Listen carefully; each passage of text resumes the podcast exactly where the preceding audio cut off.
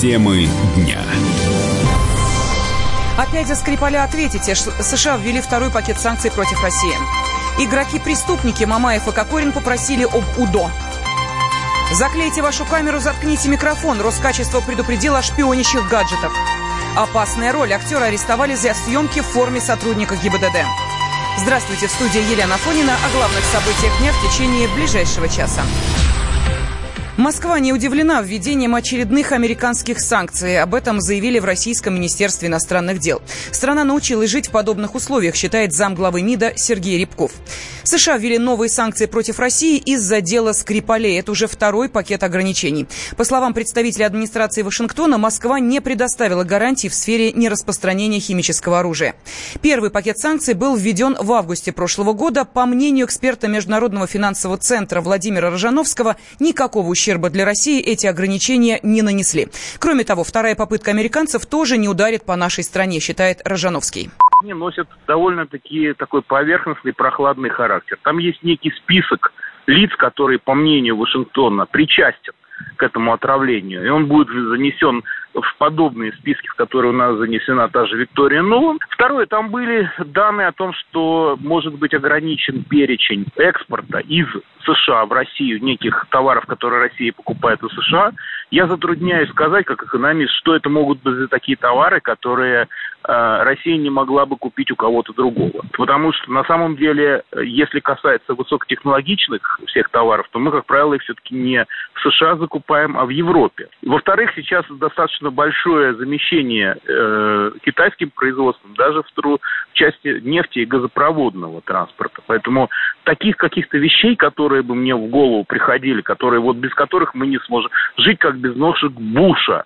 Самые грозные санкции для России – это санкции против российского так называемого государственного долга, о котором все говорят, санкции против российских банков и их долларовых счетов, и санкции против так называемой системы расчетов SWIFT. Уже есть альтернативная система расчетов, в частности, в Европе которую Россию пытается сейчас обкатывать. В свете дела Скрипалей эти экономические санкции неуместны, они введены не будут. Говоря о уроне, о степени ущерба, который именно в контексте дела Скрипалей несет именно российская экономика собирательная, то я могу сказать, что это практически ноль.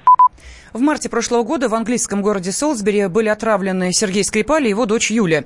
Инцидент спровоцировал крупный международный скандал. Лондон заявил, что к произошедшему причастна Россия. Якобы Скрипаля отравили офицеры ГРУ Александр Петров и Руслан Баширов. Москва эти обвинения категорически отрицает. Мэрия Москвы согласовала проведение двух митингов 10 и 11 августа на проспекте Академика Сахарова численностью до 100 тысяч человек каждый. По итогам прошлой несогласованной акции, которая прошла 27 июля, Мосгорсуд арестовал 88 человек. Было назначено 330 штрафов.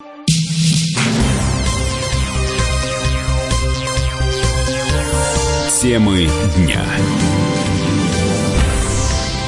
студии Елена Фонина. Кокорин и Мамаев подали прошение об условно-досрочном освобождении. Также выйти по УДО хочет и Кирилл Кокорин. Прошения были зарегистрированы, но дата рассмотрения пока не назначена. Председатель экспертного совета по безопасности и взаимоотношениям граждан с правоохранительными ведомствами Антон Цветков считает, что у футболистов есть шансы выйти на свободу. В целом я не вижу ничего плохого. Люди совершили, с моей точки зрения, достаточно серьезное преступление. Вели они себя вызывающе не только при совершении преступления, но и впоследствии. Но я надеюсь, что э, вынесенные приговоры, то время, которое они пробыли в следственном изоляторе, в колонии, им э, остудили немножко мозги, направили на путь истинный. И сейчас, если они действительно осознали свою вину, то не вижу ничего плохого. Закон дает возможность на условно-досрочное освобождение. Но, конечно же, суд должен учесть и мнение потерпевших. Часто мы говорим о правах подозреваемых, обвиняемых, но забываем именно о правах потерпевших. Полиция задержала братьев Кокориных, Мамаева и игрока любительской лиги Александра Протасовицкого в октябре прошлого года после того, как они устроили две драки в Москве. Суд приговорил Мамаева к году и пяти месяцам заключения, а остальных к полутора годам лишения свободы. В июле футболисты были этапированы в колонию. С учетом проведенного в СИЗО времени Мамаев должен выйти из колонии в конце ноября, а Кокорин в начале декабря этого года. «Комсомольская правда» представляет. Как тебя зовут? Давид, Шнейдеров Давид. Почему тебя назвали Давидом? Мама говорила, что звезда родилась. Давид, мы делаем тебе предложение, от которого невозможно отказаться. Синяя или красная таблетка? Я возьму большой куш. Окей, тогда ты пустишься во все тяжкие. Мы всегда платим долги. Самые лучшие фильмы и сериалы по субботам в 9.00 с Давидом Шнейдеровым. Целых два часа смотрим кино по радио.